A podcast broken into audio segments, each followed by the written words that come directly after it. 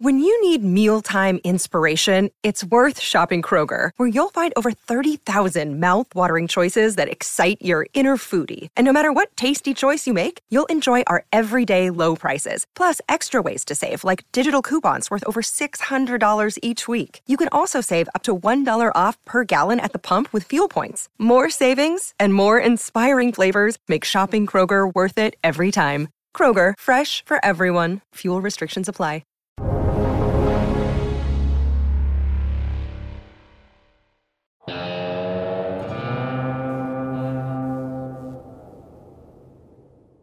It's Tuesday, July 13, 2021. I'm Ash Bennington. Welcome to the Real Vision Daily Briefing. Here's some of the stories we're looking at. CPIU, Consumer Price Index for all urban consumers, is up a red hot, unadjusted 5.4% year over year. That's 0.9% for June. Uh, is it low base effect? Is it transitory? We dig in to find out.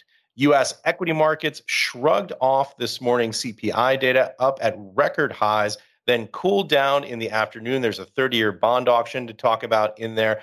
Looks like the S&P is still bouncing around a little, uh, but settling down. Looks like 43.69 off about 0.35 percent on the day after lots of Sturm and Drang. Uh, finally, it's earnings season. The estimates look blistering. Q2 21 earnings growth rate uh, for the S&P 500, 64% based on estimates from FactSet. If they match or beat those numbers, it will be the hottest quarter since Q4 2009. Here to talk it all over with us once again, Tommy Thornton. Tom, welcome back. Ash, great to uh, be back. Uh, love coming uh, on the daily briefing on Tuesdays. Well, it's Great. always a pleasure to have you here. We were talking a little bit off camera, lots of stuff happening in this market. It seems like a Tommy Tuesday is always a busy day. What are you looking about? How are you contextualizing all of this information? Well, we had a few different dramas happen today. Uh, we had the, first of all, the CPI came out, and I was thinking this was my thesis going into it today, and it sort of partially worked. Uh, I I bought some banks. I I figured, you know what, I I don't I don't have I don't like the way the charts necessarily look, but I felt like there was enough evidence that they could push a little higher for trades. CPI came out, and the the, earnings were fine. Goldman and J.P. Morgan they were fine. There was some squishy thing. Lending still kind of, uh, but CPI came out. It was just a ripping hot number, and it reversed everything in the markets. And then the bond market didn't get the the CPI numbers. It just it ignored it. It I mean it was like they you didn't notice, but the the front end of the curve uh, the curve uh, the rates went up, and then the back end uh, long uh, long end uh, went down a little, and then what are the what are the maturity points you're looking at for that, Tommy? Where on the curve are you looking? Well, the the two and fives were uh, the rates were up, and then the 10 and 30s were were down. And you know the narrative of this market of late has been low rates helping big cap tech and speculative type ideas. And that was totally true today. And I, and I also shorted some tech yesterday. So my whole narrative was we're going to have a you know growth type reversion. Rates would go up. Uh, financials would be okay and tech would sell off. Now, I kind of bailed out here because the 30 year auction was just atrocious and it was just just a nightmare. But before we get into that, I just want to say that uh, one of the things that's been happening over the last several weeks, and there's a lot of people uh, like Jason at Sentiment Trader and um, Andrew Thrasher, a really good technician, we've all been seeing these divergences that are starting to happen in the market, and it's fewer new highs in the market. I mean, we hit new highs um, in the S and P today, and there were only 40 new highs in the out of the 500. And you're seeing fewer stocks above the 10-day moving average, fewer stocks above the 50-day moving average, and that's a bit of a divergence. You don't necessarily want to see that type of action when you're hitting all-time highs then so, the so, so basically, oh, just, just to contextualize this for people, so what we're talking about is stocks near uh, at or near record highs all time, and yet you have fewer and fewer stocks participating uh, in this updraft. In other words, fewer and fewer stocks are reaching their 52 week highs uh, as we're at all time highs in the market. Yeah, and we've had this.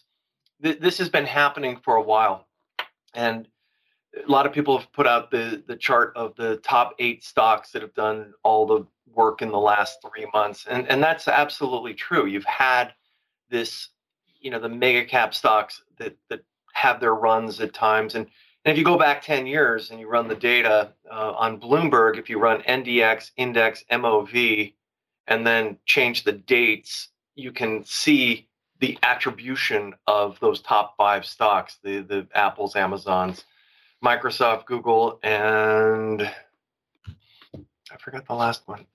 Google, Microsoft, Facebook. Facebook. Bingo. Two letters. It, it, screwed me up. Anyway, the um, the point is that we've had this. Uh, the 30-year bond was a the, the auction was terrible, and from my people that I talked to all day, they one said, "Look, I think that the dealers were were they get they gave them about a billion and billion one, maybe a little bit more that they had to swallow, and that was a lot more than the previous month. So that's let's, why let's the, explain the that a little bit. our people. yields went up. Go on. Yeah, yeah. I was just going to say, let's explain that a little bit for people uh, who don't know the bond markets. They're bidding uh, at a fixed percentage, and then their allocation gets determined. So they have to swallow a greater allocation based on their bid uh, when the numbers move. So here's the the 30s came in at 2%, and that was, I think, a little higher. And the tail bid of 2.4 basis points. The dealers took 22% versus 19%, the 2021 average.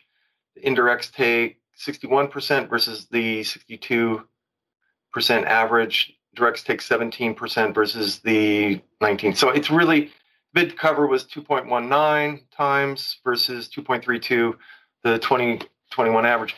It's really the dealers that that were puking it today, and that's generally what they do. They'll they'll they'll participate in the bond auctions and then you know do something with it immediately right after because they don't want it on their balance sheets. That's kind of what they do. They just create liquidity with it. So that was a surprise. It also it sent the tech stocks down quickly and so that whole reversion that I was hoping for with tech stocks going down, it worked. Uh, rates went up, it worked. And I'm I last week I shorted bonds. I didn't have a lot of people that thought that was a really smart idea. Uh, but I've been noticing on the daily sentiment index, uh, the equity, bonds, and crude, three very important macro markets, the bullish sentiment has been over 80% bulls. And that this is a daily poll that, that we, we track. And I've rarely seen stocks, bonds, and crude all above 80%. And I put out a note last week saying something's got to give. And I think that it's going to, I mean, we could have a lot of things that give. Uh, it could be all three that, that start to sell off. And, you know, you have a bond market selling off and a stock market selling off. That's a, a rather scary proposition for a lot of people. So I think it's, um, yeah, it's a stretched market. We, you know, I've seen a lot, I mean, a lot of DeMark signals in the NASDAQ for the last two weeks. And that's been really, really painful because they just haven't turned. And maybe today was the first day, but I've had these one hit wonder days and it's just, it's very, very persistent. Let me just backfill a little bit here for people who aren't as familiar with the bond markets as you are, uh, Tommy. What we're talking about here is uh, U.S. Treasury today had a 30-year bond auction, $24 billion. Uh, they take the bids in. Uh, Obviously, demand is weakening higher than expected yields. What we saw here is a jump uh, on the 30 year yield uh, from approximately, I guess we were at around 197 basis points, and it dropped, jumped up uh, to looks like about uh, two spot zero five on the 30. So rising yield, weakening price, lower than expected demand, uh, and as you uh, described, then more liquidity hitting the market from the primary dealers. Yeah, one way to uh, participate in that is you can short the TLT. I think that's a fairly easy way to do it uh, if you don't trade uh, bond futures. Uh, but I, I, think there's still more downside uh, that's the, possible there. That's the iShares 20 plus year bond 20 plus, yeah. ETF. I like the I like that one more than the 10 year, which is the on my other screen. Hello. 10 year is the not LQD, live TV, um, IEF. Thank you. Thank you, uh, Brain. So that's um, I, I like the the I like shorting the long end of the curve better right now. I think it's uh, you know we could have something really significant. And the other thing is the dollar went up today, and that was something that um, you know that's been something I've somewhat expected, and it's up a lot.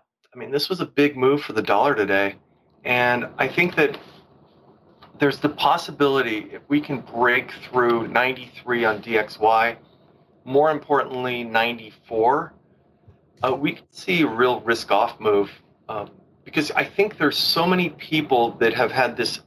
We're going to be in a giant inflation problem. The Fed's printing money, and they've just positioned themselves that the dollar is going to go to 70 and or the dollar index is going to go to 70 from 90 and yeah maybe but it hasn't happened and i think that those people are really finding it difficult so let's talk about the cpi looks like we're at by the way i should say 92 spot 79 on dxy us dollar index uh, up uh, a bit here on the day looks like um, looks like starting out around 92. So, uh, you know, a reasonable move there, about 50 basis points in the DXY.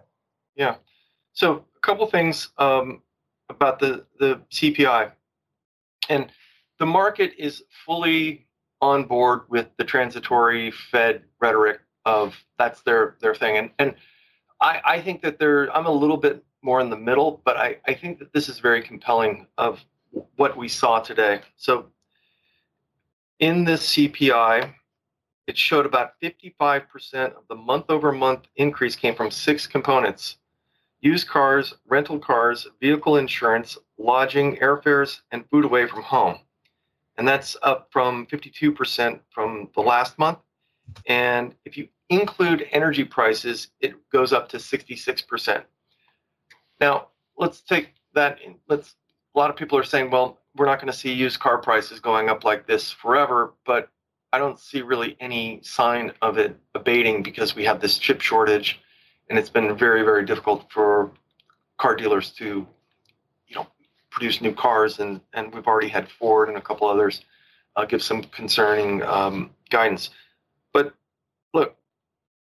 Used cars, rental cars, okay, rental cars. This is all the reopening. Everybody's dying to get out there it's been really hard to get a rental car, and there's there's fewer rental cars out there also because you had a lot of rental car sales uh, into the higher uh, demand for used cars, and Hertz is you know still a messy company, and they you know that's that's difficult. There's a great car um, service that I use called Silvercar. Have you ever used it? I have not. They they rent the Audi owns them, and they only rent like silver Audis, like the A4, and they're it's great. It's really? really good service, and it's not very expensive. But they just closed in L.A. and I was going to L.A. I was like, wait, where are you? So hey, Tom, let me point uh, out we're talking about this. You're talking about energy. I'm looking at the charts here on BLS. This is the Bureau of Labor Statistics that reports uh, CPI, and I'm looking at the 12 month percent change uh, on Consumer Price Index. And it's so interesting that we were talking about this X food and energy. 12 uh, month change on uh, food is 2.4%. We've been talking about food prices rising, but it's really energy up 24.5% uh, year over year. So 10x the push on food. And then when you look at that uh, X food and energy, total 4.5% uh, 12 month year over year change. Yeah, the, the for some reason, I don't think that the, the, the data really collects the true cost of food increases. And one one thing that I, I, think is also happening, and I've talked to a few suppliers of food and also a lumber yard recently. They have had to buy a lot of product, a lot of uh, inventory, and they had to pay up for these high prices. They're not lowering their prices like lumber prices are cut in half now or more. And corn's been down, wheat's been down. And as you remember, I was really I I shorted wheat, I shorted corn, I shorted soybeans at the highs, and I, have covered them, and they were good trades. But they're they're keeping prices high at the retail level yeah. because they have to work that off, and that's not going to come down for a while, or you know maybe all the way back uh, forever. But and aren't that, those numbers always sticky upward? My mother, Tommy, who follows you on Twitter, is not a markets person, but she is an incredibly savvy shopper and always points out that whenever you hear something uh, going up in price because of input cost increases, they never come down when those input cost increases decrease. And then it's the shrinking. They shrink the right. the wrappers uh, and the size of your candy bars and everything else. Right. You know, you get like a yogurt, and it used to be you know 12 ounces, and now it's six and it's the same price and you know they're they're smart and people will still buy it and it, it, it doesn't really matter but i think that the those six things they will come back down in the coming months and i think also as as we go through the summer you're still going to have rental car demand you're still going to have used cars that are still going to be bought and at high prices and if you go and you look at some of the used car sites.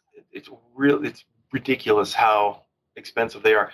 And on the collectible side of used cars, and I, am a big car person, so if anybody goes to bringatrailer.com, it's like one of the most well-known used car thing for cool classic cars or very nice, you know, Porsches and Mercedes and really fabulous cars. But they have about 300 cars at a time on auction, and the prices for used Porsches and Mercedes and others, it's obscene. It's just it's gotten carried away.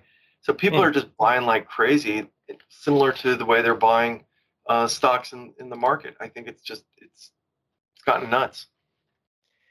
Yeah, I mean it's it's a question though about the sort of transitoriness of this, right? And that is not just with inflation, but also all kinds of consumer goods, all kinds of things like uh, used cars. Everybody obviously wants to jump in a car, go down to the beach, go down to the shore, get the hell out of wherever they spent the last 14 months or so.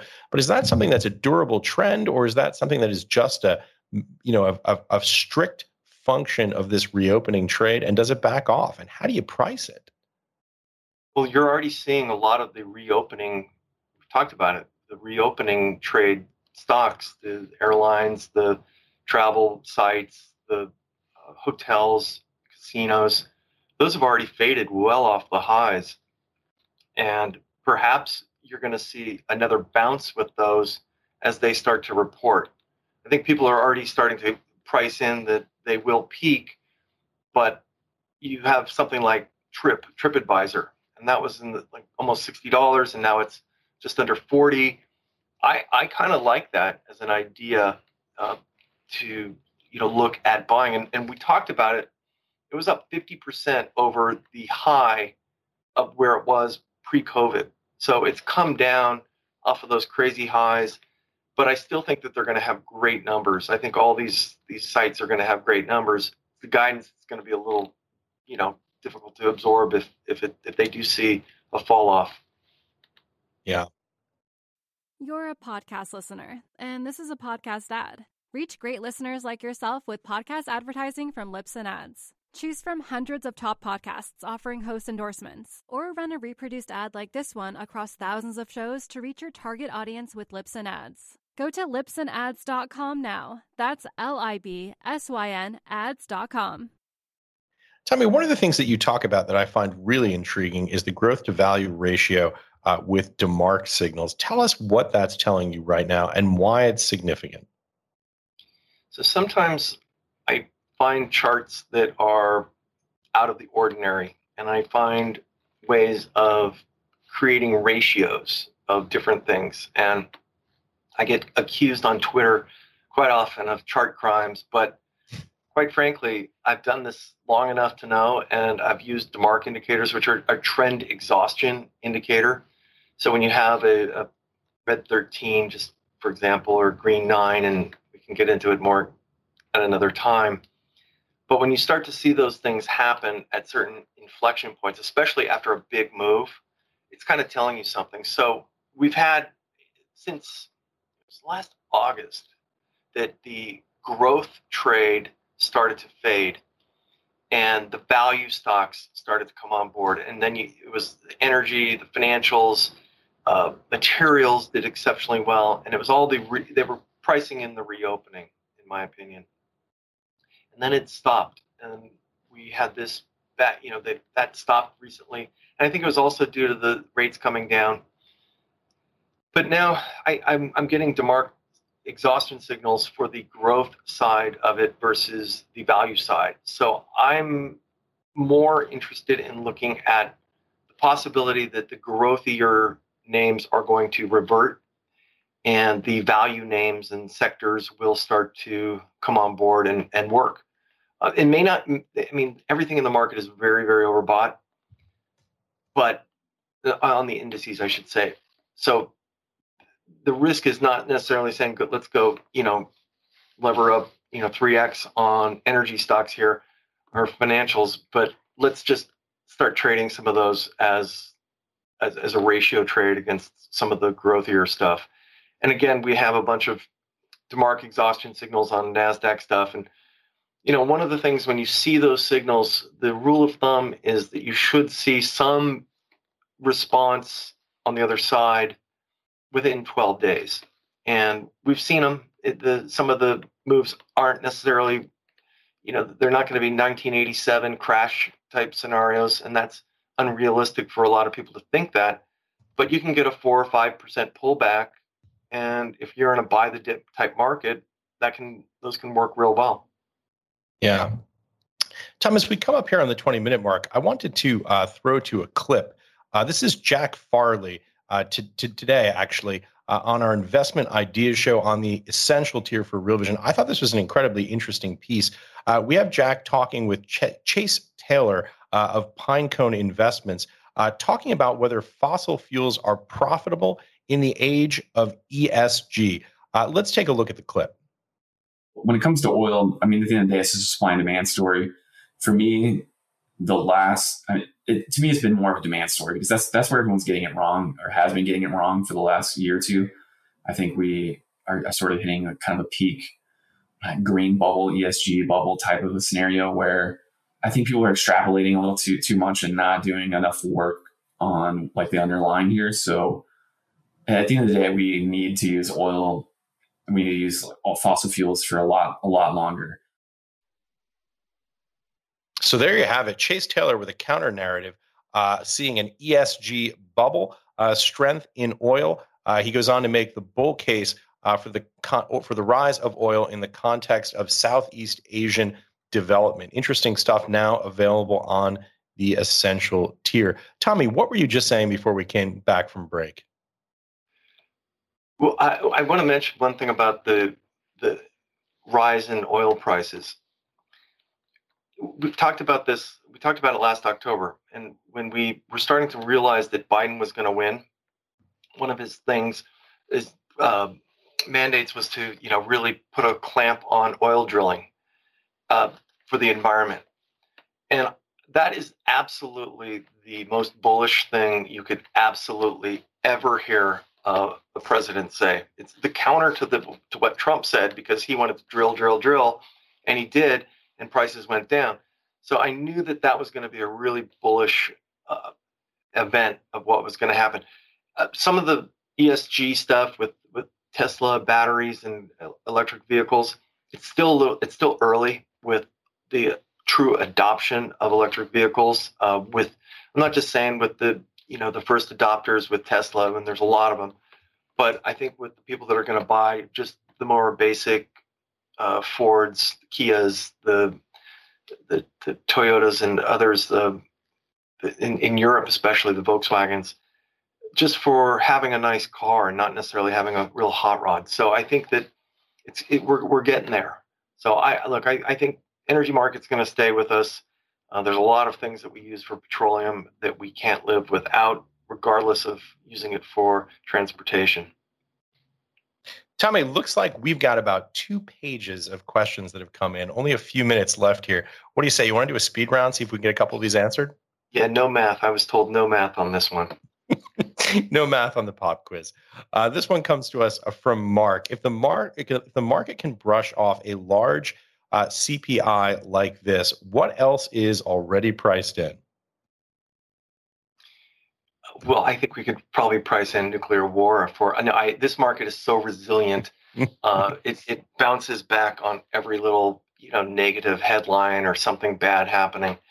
You know the problem that's gonna that will happen in this market is we're just going to run out of buyers. We're just going to run out, and it's going to be exhausted. And it could be some you know big cap tech stocks that start to have margin pressure or exhibit some slowness. Uh, you know, we've already seen around the the, the tech sector that uh, PC sales are starting to slow a little bit. They're starting to peak. Nvidia's chips are their chipsets for uh, graphic boards are starting to become more available, and they're not jacking up the prices on those. So, you know, we could start to see that type of action uh, put a bit of a, a peak in the market. So keep going. Let's go. Okay, here we go. Here's one from James. This is a really interesting question. Tom, what's an acceptable max drawdown for you on a monthly basis for your personal account? Uh, and what was acceptable when you used to work at a hedge fund? So this is kind of a bigger picture question. How do you think about that? When do you start to trim losses? Well, I'm very diversified.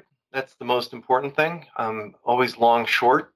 And if my longs aren't working, my shorts are working. Um, sometimes you have to just prune them as the flowers bloom uh, and take profits when you can. My max down downdrafts um, i've been personally down 20 30% that that was quite a while ago. Uh, in my head with the hedge fund we were really really steady and i think our biggest drawdown was something like 6% in a month and that was we got caught out in some catalyst the stock that, that went against us and we had a big position it was just really you know, unfortunate. But we, you know, we came back. It wasn't that bad. But yeah, I don't like to take. I, I limit my losses pretty quickly now. Yeah. Here's a question that I know the answer to, Tom, because of something that you said to me just before we went on air. Uh, the question is Does Thomas do any options or does he only trade physical stock? I, I, I trade a lot of options and I trade futures and physical stock and anything I can. Um, but I, I, do trade a lot of options. I trade a lot of options around my positions. So one of the things that I will do if I'm short XYZ and I, I shorted it, it's at thirty dollars, and I shorted it at thirty-five. I may sell puts against it at the 25s and just try and collect income. If it does go down, I'm out of it and with a nice profit. So I'll trade around both longs and shorts. Uh, that's what I, what I do all the time, and I trade put spreads on Tesla probably every single day. Yeah, here's and a related. Sometimes call spreads too. Don't tell anybody. well, Don't tell the Tesla people. your secret is safe with us. Uh, here's one that comes to us. Very similar question, actually, to the max drawdown question. Uh, what is the, the maximum position size you would allocate with your capital? Ten percent, higher or lower? I usually try to stay within 15% on a uh, within a sector. Uh, within, um, I, I, usually will start with a 1% size position and I can run it up to 5%.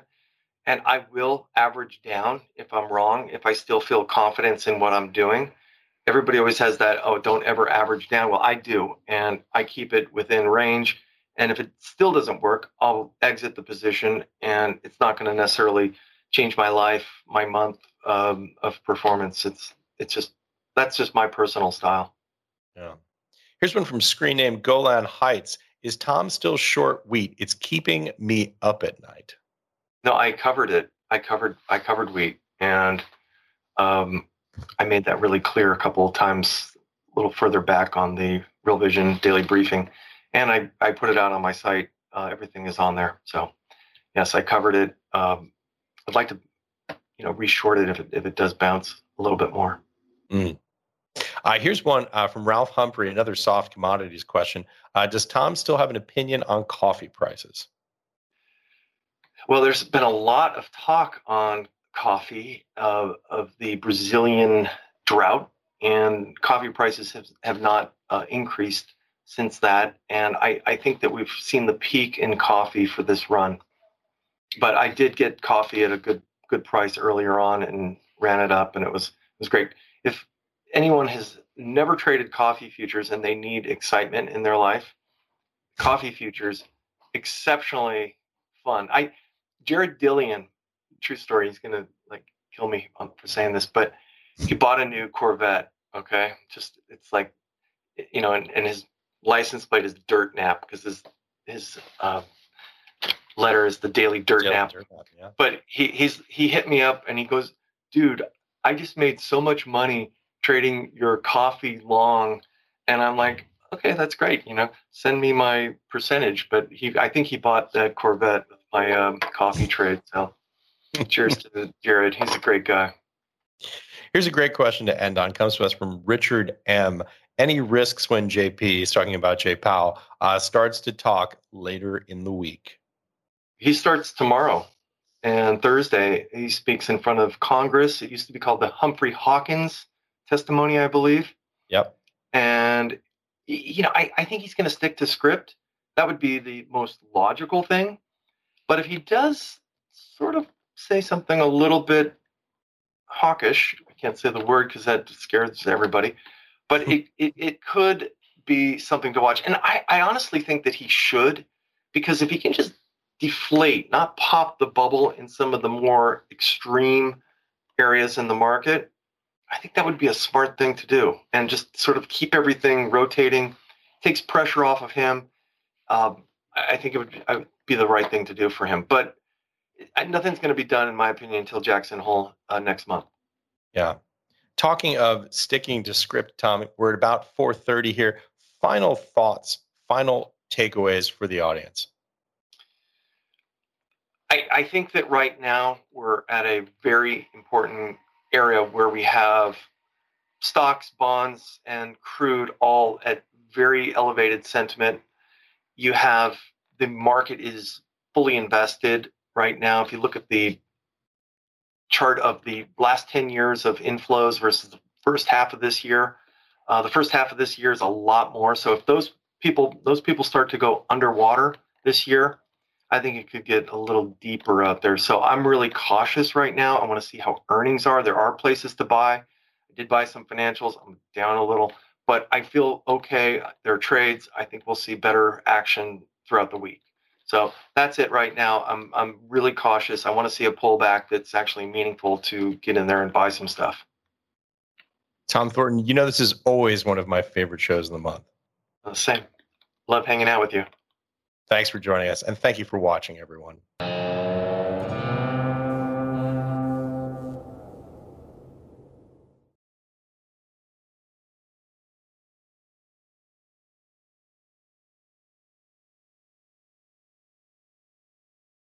You're a podcast listener, and this is a podcast ad. Reach great listeners like yourself with podcast advertising from Libsyn Ads. Choose from hundreds of top podcasts offering host endorsements, or run a reproduced ad like this one across thousands of shows to reach your target audience with Libsyn Ads. Go to libsynads.com now. That's L I B S Y N ads.com.